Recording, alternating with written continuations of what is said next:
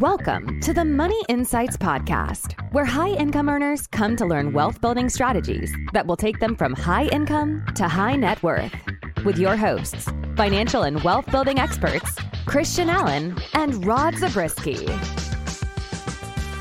Welcome into another episode of the Money Insights Podcast, where we talk all things money and business. My name's Christian Allen, and I'm here with my co host, who you all know as Rodney the Pod Zabriskie.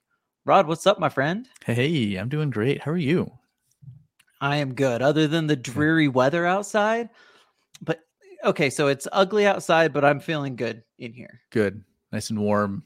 Nice and warm. In your heart. Yeah. yeah, we've got like the Christmas tree up, a fireplace going. Yeah. It's just see, so there's that's like the the positive, just kind of the ambiance you can create during that holiday season. Yeah. So anyway, I'm living that up. Living nice. that up. I like it. Okay, Rod, I got to say congratulations. I don't know if you mentioned this. Uh, oh, you did mention this on a recent podcast, but we recorded it yesterday, to be Mhm. fair. But anyway, congratulations on um, your son, Spencer, who graduated basic training. Yeah. Yep. He made it. He And, made it. How was it? Did he did he say he like barely made it or did he like cruise through? Uh, well, I mean, there, there, he- he would say there were times he struggled, but um, it's actually really cool to see like how how much confidence and and just like he stands straight, straighter.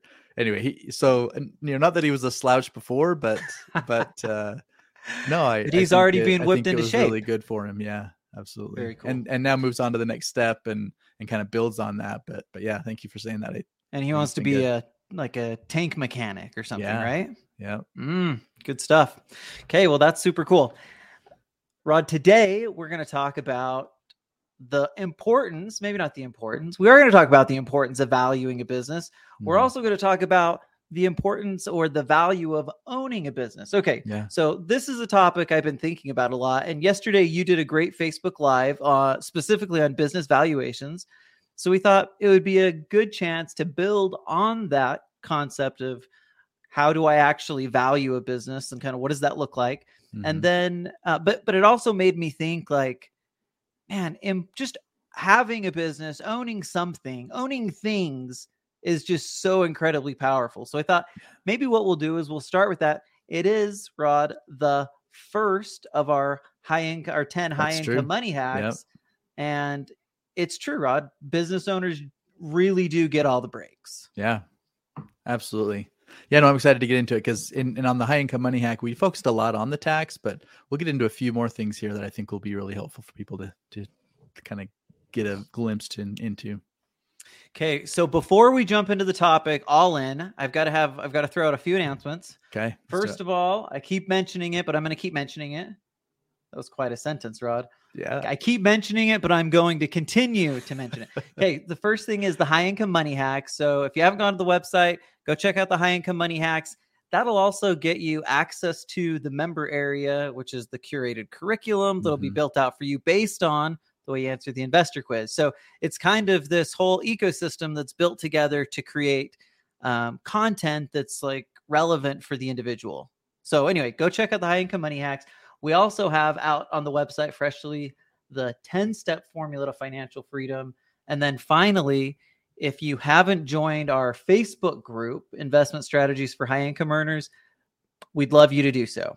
Um, we do Facebook Lives every Tuesday afternoon. Uh, we're going to be super consistent on that. And we're committed to continuing to put out uh, consistent and quality content that will help people go from high income to high net worth. yeah, and it's it's a good place not just to connect with with us and some of those things that we're putting out, but connect with each other, Mhm. a community. Absolutely. Probably the most important, the, the best value from it is 100% the community. Yep.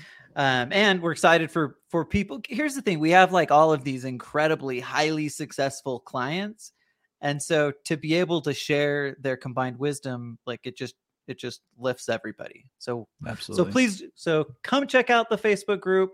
Again, it's investment strategies for high income earners. Uh, we are trying to get messages to go directly out from Facebook, but ran into a little bit of a snag.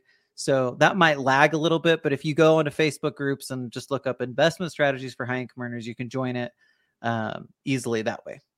Okay, Rod, let's get into the topic which we talked, which we kind of hit on already, but I want to just start by maybe talking a little bit about why I think owning a business is so important from a wealth building perspective, right? Mm-hmm. And that's what we're that's really the focal point. So there's probably a lot of reasons why someone doesn't or shouldn't own a business too, but we're specifically going to talk about the value of owning a business from a wealth building perspective. I, I have to put that caveat in there because we want to recognize that that business ownership isn't necessarily right for everybody and not Mhm. even and it's not even necessarily right for all high income earners right everybody's a little bit different in how they want to you know grow and progress and build their wealth but but i genuinely believe and this is kind of a bold statement but i genuinely believe that business ownership is the fastest and most effective way to build let's call it generational wealth hmm I think about my own business, Rod. Like most of my, or a big portion of my wealth would be locked up in the value of our business, Yeah. right?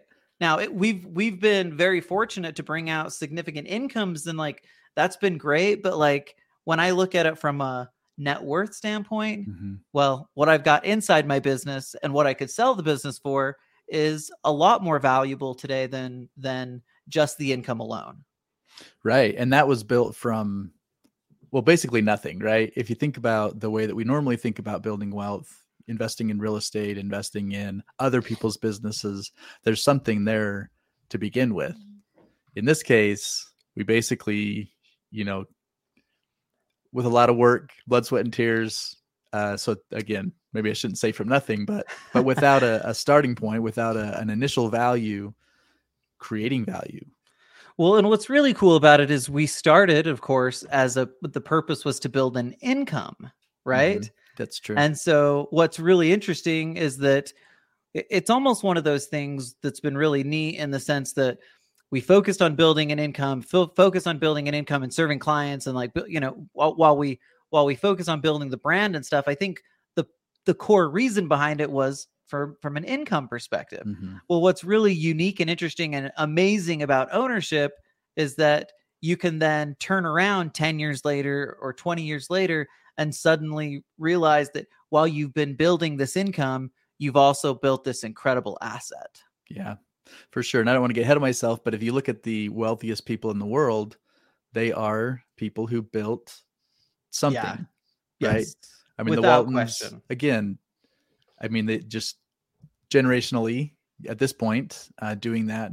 But even, you know, I'm, I'm a big fan of Shark Tank. And I look at, at any of those people who are on there, and none of them, you know, uh, started out, you know, with the silver spoon in their mouth. They, they ground it out and and then built something cool sold it now they're a lot of them billionaires uh, as a result of that and have just continued to build right but it's getting to that level was about building a business or building a, a series of businesses Now, the good news, Rod, is there's a lot of ways to build a business, right? We've talked about this, Yeah. and even in our high income money hacks, we're emphasizing that that investing in real estate is a form of owning a business, especially if Mhm. you're doing it the you know you're doing it meticulously, you're building a process around it.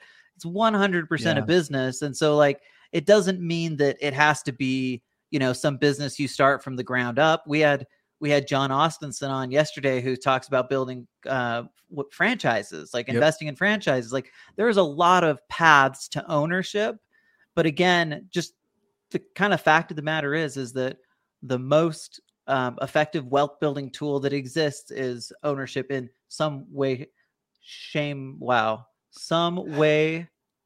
Oh, what am I trying to say? here? way shape or Um, form that's that's it yeah I, and i was thinking form or fashion too and i was like Oh. combining the two so yes uh, but that's just the kind of the bottom line okay so rod i want to make sure that we hit on um, the tax thing but i have a couple other thoughts before we jump into that. Okay. One of the other values that i love about a business is that it gives you a chance in a very unique way to create potentially create time and financial freedom by leveraging other people by leveraging your business right? So you think about um, again in a traditional w2 situation uh, if I leave, if I go on vacation, like I might have been able to build up some vacation hours, but I don't have the ability to leave for six months and and have my business still paying me, right? Mm-hmm. Like that's Right. just not how it works. And so one of the things that ends up being really unique is that um, as you build a more mature business, um, you have the chance to be as involved with it. But if you build the right type of business, then you could even step away from it and still have not only value in the business, but have it creating income for you. So really Right. unique from that perspective. Yeah, I think that's a great point, and that's, uh, and we'll get into this a little bit later in terms of value business and, and potentially, you know, selling it. Um, but even without selling it, like you said, you can create some of that that time freedom for sure. Okay, Rod, why don't you hit on the tax, kind of the at least high level tax benefits, and then we'll jump into some of the stuff you started getting into yesterday in the Facebook Live. We'll talk about like actually um, how to value a business. Yeah, and this one gets back to the idea that, especially for high income earners, tax becomes the biggest expense in a large way, right? Much, much larger than anything else. Uh, but for a business owner who also is a high income earner, it just gives you a lot more avenues to where you can create deductions, create uh, really just kind of taking advantage of what the tax code offers to pay less tax. The income didn't change. You still earned a lot of income, but you kept more of it because you were able to build that into with, with the business with the deductions that you can get.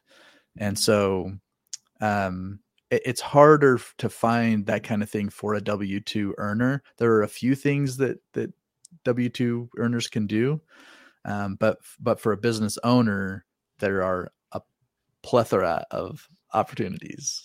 Well, and and that's kind of the reason we continually say that the tax code is just a giant list of of tax incentives that are generally for business owners. Yeah. Right. Yep. So anyway, if you can like learn to look at it that way, um, it'll have a huge impact. And again, this could be in your real estate business that you're doing, you're investing in um, outside of your W, your traditional W two job, and you can still create a lot of those same kind of benefits. Again, Mhm. if you just start looking at the tax code as a series of incentives that you can take advantage of um, when uh, used appropriately. Yeah, absolutely. Okay. Um, is there is there anything else we want to hit on from a tax perspective? I feel like we hit on tax a lot in in from a lot of different angles. Um, so I I didn't come you know in, in the outline building out a lot of like specific ideas. Go to the high income money hacks. There there are a bunch over there uh, that'll Yep. help you on that um, as far as specific things. But but again, just the idea that if you have a business and you have uh, the right CPA that can help you be creative and and look for ways to to save tax, man, it's just a lot of opportunities. Okay, Rod. So let's talk a little. Let's move into the business valuation component. So Yeah. the first question that I think comes to mind is why in the world is it even important to know the value of your business? Well, I'll just hit on it from my perspective, and then I'll let you start teaching us about you know some of the ways that we actually create business valuations. Yeah. Um, but from my perspective, one of the primary reasons, again, it go kind of goes back to the biggest asset you own. Well, my biggest asset um, is the business. Mhm. Therefore, if there comes a point in time where I want or I'm deciding, okay, we're going to sell, let's say we decided to sell the business at some point, it would be really critical to know what it's actually worth, Mhm. right? Now, that seems really obvious, um, but I think it's important to not just know in the moment, but to periodically kind of get an updated view of what that is. And so, even if you don't go out and have an expert valuation done, um, it's certainly worthwhile to know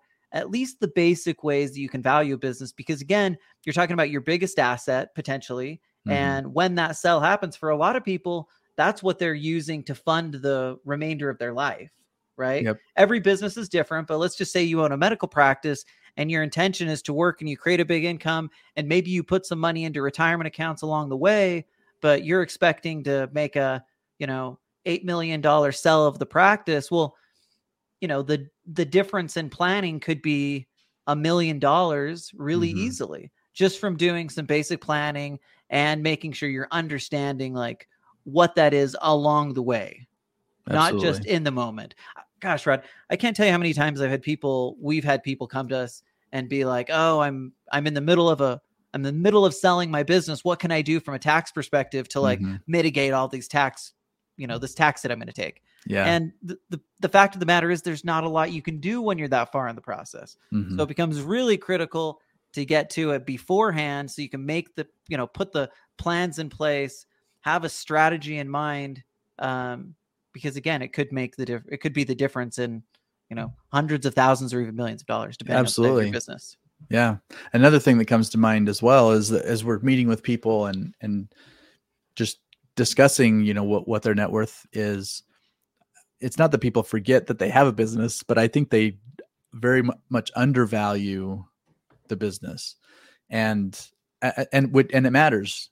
It matters in when we're applying for life insurance. It matters if they're going out trying to get a loan, uh, et cetera. And and especially in a minute, we'll talk about business succession. But if if you're being proactive in how you're going to transfer the the business at some point to someone else, then man, it it if you undervalue it, then you're you're putting a lot of money on the table for for your future, basically, leaving it on the table. So it's um, it is in, important to know now, and then later when you get that the actual appraisal and everything, you know, the, uh professional valuation done when when you're selling, uh, it, it all works together. But if if you undervalue it now, then then you're really putting yourself behind the eight ball moving forward. Th- The other thing that's coming to mind is, and and I'm not an expert in business valuation, but I do know that the way that you actually do the valuation has a significant impact on like the so I've I've read a bunch of different articles and as we've talked to experts in this space, like I've heard people talk about this idea that depending on the type of business that you have, you might Mhm. want to value it in a specific and when I when I say a specific way, I'm talking about maybe a different formula for actually creating the business valuation, right? Yeah. we're going to talk about the two primary ways. Maybe this is a good transition, Rod, to just start jumping into. Um, while there are probably other ways in addition to these, we're going to talk about kind of the two primary ways, or the or the few primary ways that that a business valuation happens. Yeah, and and really, the kind of the two categories is on the one hand based on revenue and cash flow, and in the second category based on assets. And to begin with, uh, let's start probably at the easiest place, and th- and that's where is probably the the easiest um, way to to do evaluation, and the most common that people talk about, and that's just a multiplier off of your net income.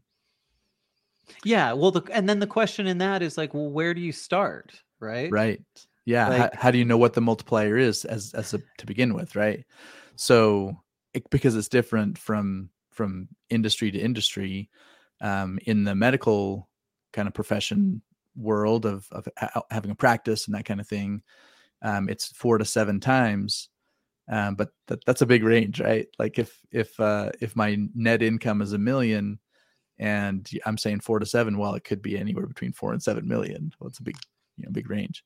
Okay, so, ha- for clarity on that, Rod, you're talking about in, in the medical space, you're saying it's four to seven times net income. net income. Okay, Mhm. not revenue, net income specifically. Right. Yeah. Which is interesting because I, I think like an accounting practice is, I've heard it's like 1.2 to 1.5 times revenue, right? So there's just like Yeah. all these right, yeah, variations that make Yep. it a little bit convoluted. that's true. Yep. So so know the industry, uh, know how that works. Um, but again, then it's not even quite as simple as that. That beca- that can create a starting point. Yeah. Okay, four to seven million or, or whatever you know you come up with from that.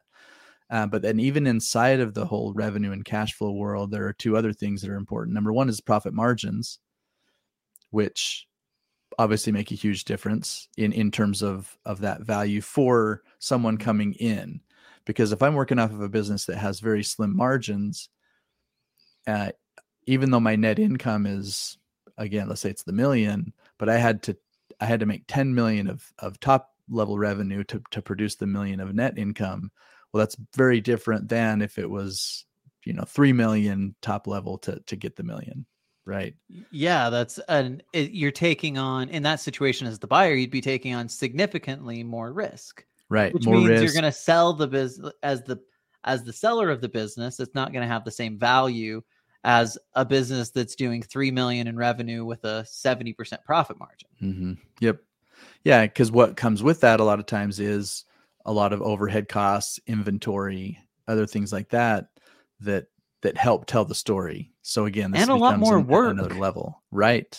Yep. right? Yep, like it takes there. a lot more people, work, time, effort, all of those things to get to 10 million than it does to get to 3 million. Yep. So anyway, that's an interesting example. I think that makes a lot of sense.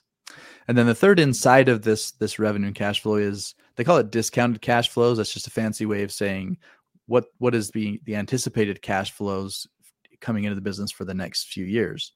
Because uh, for it, let's say you have a business that is on a very high growth curve. Um, just to make the numbers easy, let's say they're uh, 100 percent growth year over year for the last couple of years, and anticipating that'll continue for the future. Well, if my multiplier off of that is based off of what's happening today, but it's anticipated that the business will double next year and double the year again after that, then all of a sudden my my million is two million next year, four million the following year, eight million. Well, all, all of a sudden now I'm uh, selling at a discount if I only use that multiplier for that. So so you want to look at what the anticipated cash flows are, be able to justify it, right? It has to be legit. But if, Sure. if you can do that, then that raises the value of your business tremendously. Yeah, that makes a lot of sense. Okay, so Rod, we talked about the first kind of uh, class, which we're calling revenue and cash flow. Talk a little bit about the asset side. Yes, and on the assets, uh, some of this would be very obvious, right? If if I um, have the medical practice and I'm own the building that I'm in, then that has value and can can be separated from the business. But in a lot of cases, it'll be packaged with it. So that's obvious. Uh, there's there's equipment, another thing, hard assets that come with the business that are just a, a part of the the processes and whatnot uh, that that come with it, and those have value as well. Ho- hopefully, right? Like, Right. They may Um, have value. yeah, and you have to That's- that's you have to to be it. realistic about it. But yeah, if you've just run them into the ground, then then maybe not. But but uh, if you've been keeping them up and replacing and all that kind of stuff, then then they will. So that's one, and, and probably the most obvious. The second one is on intellectual property, and this one is fascinating to me because uh, let's give an example. Let's say you have uh, an inventor who comes up with a really cool, you know, widget, and patents it, has all the intellectual property around it, but isn't a very good business person. They're not really gonna doing a good job at building a business around the widget, and so it's just not really going anywhere. Well, this is a great opportunity for an entrepreneur, and, and especially if it's like a, a complementary business, and you see this, and you're like, man, that would be that would make a huge difference in my own business or in in being able to really make the most of this this new kind of way of doing things, a new widget. Um, you can buy technically you're I guess quote unquote buying the business, but in reality, the value is in the patent in this case, right? Mm, yeah. Because um, it's patented, so you can't just copy it or shouldn't just copy it.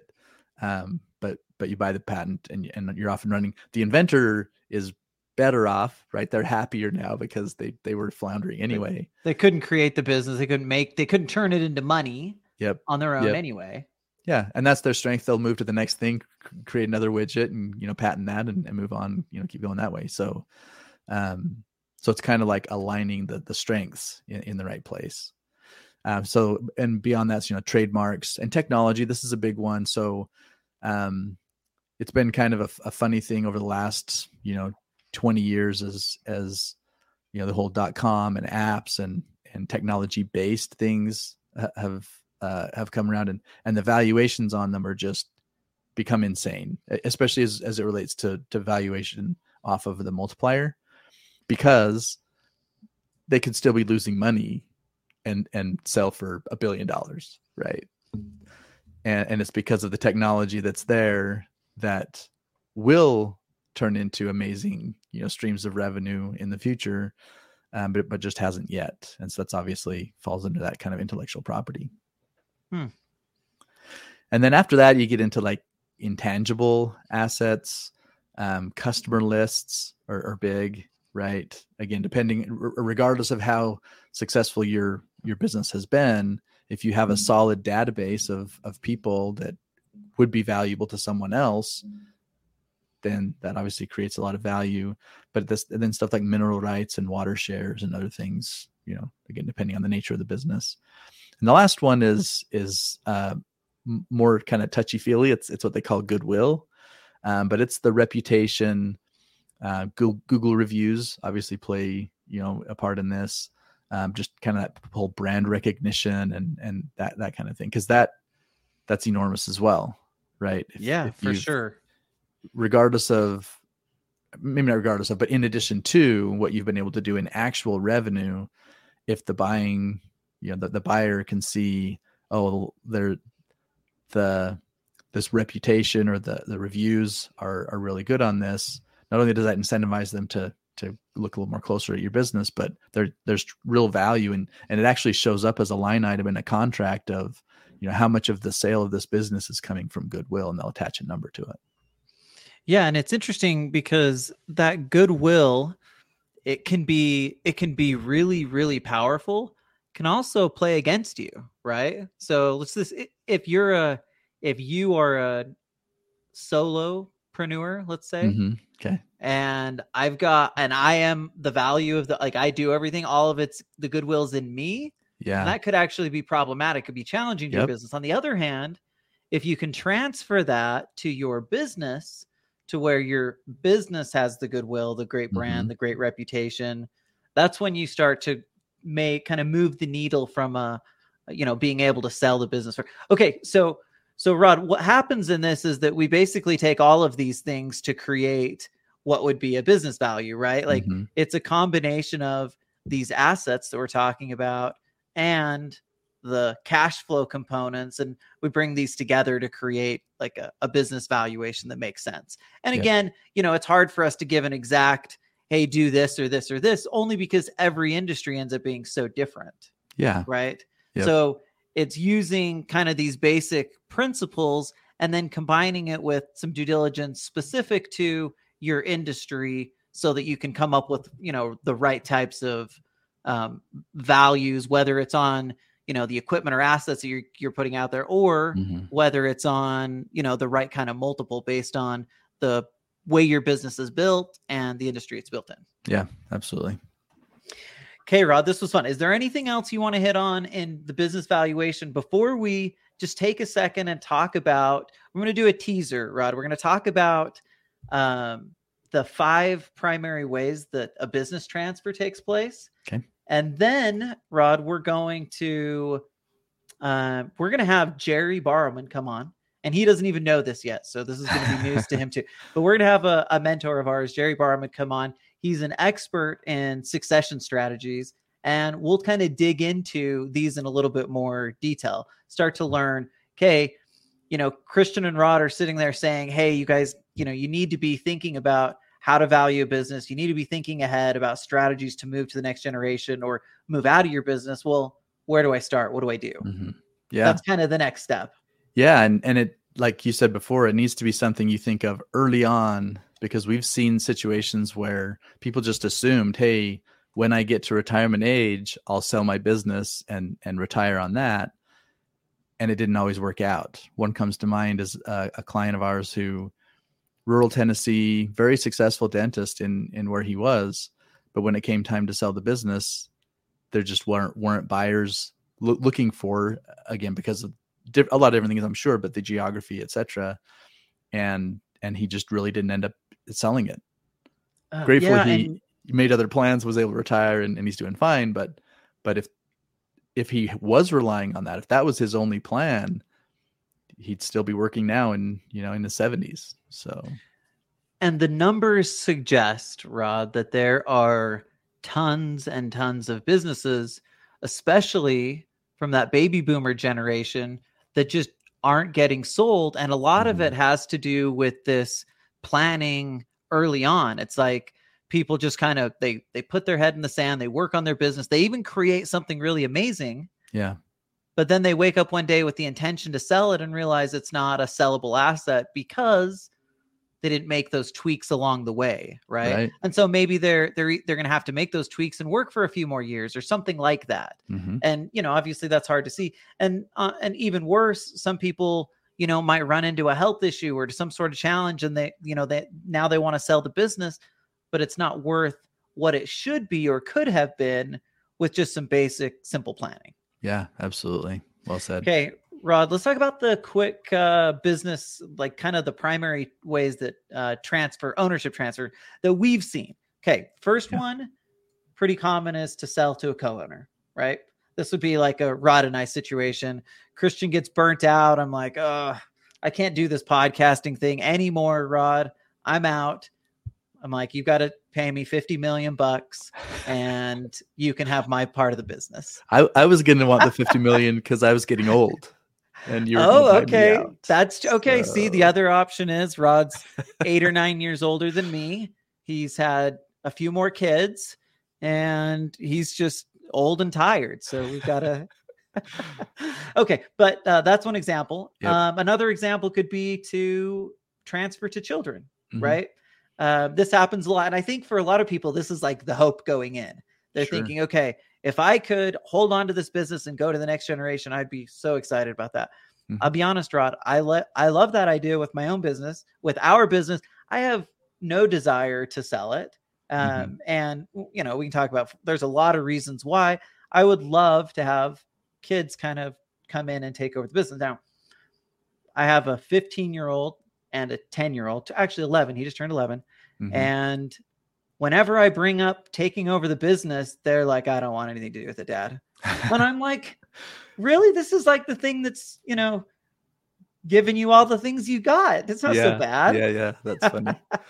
anyway, but you could, you know, we do see it a lot of in a lot of situations where um, it passes on to children, and Yeah. you know, trying to plan on your ten or eleven year old probably isn't a good idea, but but maybe, a little maybe- early. but maybe once they get a little bit older and Yeah. you know ready for that. Yeah, you're just planting the seed, planting the idea. Just planting the seed. I'm just gonna like keep hitting it like you know every couple of weeks for the next ten years, and then you know it'll be like Voila. burned into their heads like, oh, this is just what I'm doing. Yeah, yeah, that's great. okay co-owners children team members like people that's uh that's a key employee as an example.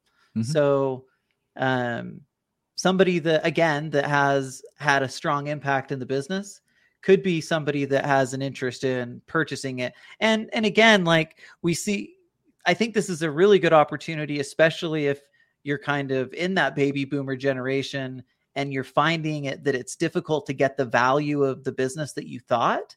One alternative could be to bring kind of in someone that you're mentoring who can then become that business and pay you instead of you you know you may not get this single lump sum large payout but maybe the deal ends up being that you know you're splitting the the income from it for a period of time and they're buying Yeah. you out over a you know with the note over a longer period of time Yeah, for sure. Or, or another variation on this would be uh, what's called an ESOP, employee stock ownership plan, where not an individual, but but as a group, they're able to buy you out, and and it becomes a stock or, or an employee owned business. So everybody's motivated. Everybody you know has Yep. that that ownership, uh, kind of just built into to the program. Okay, so that's the third one. You could get bought out by an outside party, right? That's what everybody thinks of when they think of, a, of a business sale. It's funny because it's probably the least common, right? These other things ultimately, like just because, you know, depending on the business and the industry, all these things, it can be difficult to sell a business if you haven't planned appropriately Mhm. and most people don't. And for that reason, having like just this outside party come in is probably less common than some of these other things. But you can Yeah. obviously build a business, and, and I think this is where the planning. Well, I shouldn't say that. I- like, the planning is critical no matter what strategy you're using. Yeah, and and this one often comes in the form like we talk to to clients uh, on a regular basis who are approached by say private equity firm or or something like that that they want to keep them engaged and involved in the business and maybe they won't even buy 100% they'll buy a portion of it but it, it is uh, a way to, to kind of get that payout the, the benefit of all the hard work you put into it uh, c- comes out in in chunks Bro, that reminds me, we actually had a private equity person on a few months back yep and talked a little bit more in detail about that. So Yep. I can't remember the episode number, but if that's interesting to you, then um, look for our episode on private equity. Uh, okay, Rod, talk about the last one. Yeah. So the last one is uh, is just having, um, well, put maybe we can talk about the sale of our spa, right? Okay, yeah. So this is one. Um, I mean, you could kind of think of it as an outside party, but it was someone who already owned a spa and was very successful, had processes in place and everything to be successful, and they bought ours to to work, you know, in conjunction. I also spoke recently with uh, one of our clients who uh, who's been looking into Great Clips franchises and actually is uh, meeting with some people who are ready to retire and they've they've owned a bunch of them and are selling them kind of in in a group you know to to him uh as that. So anyway a lot lot of different forms that this could take but um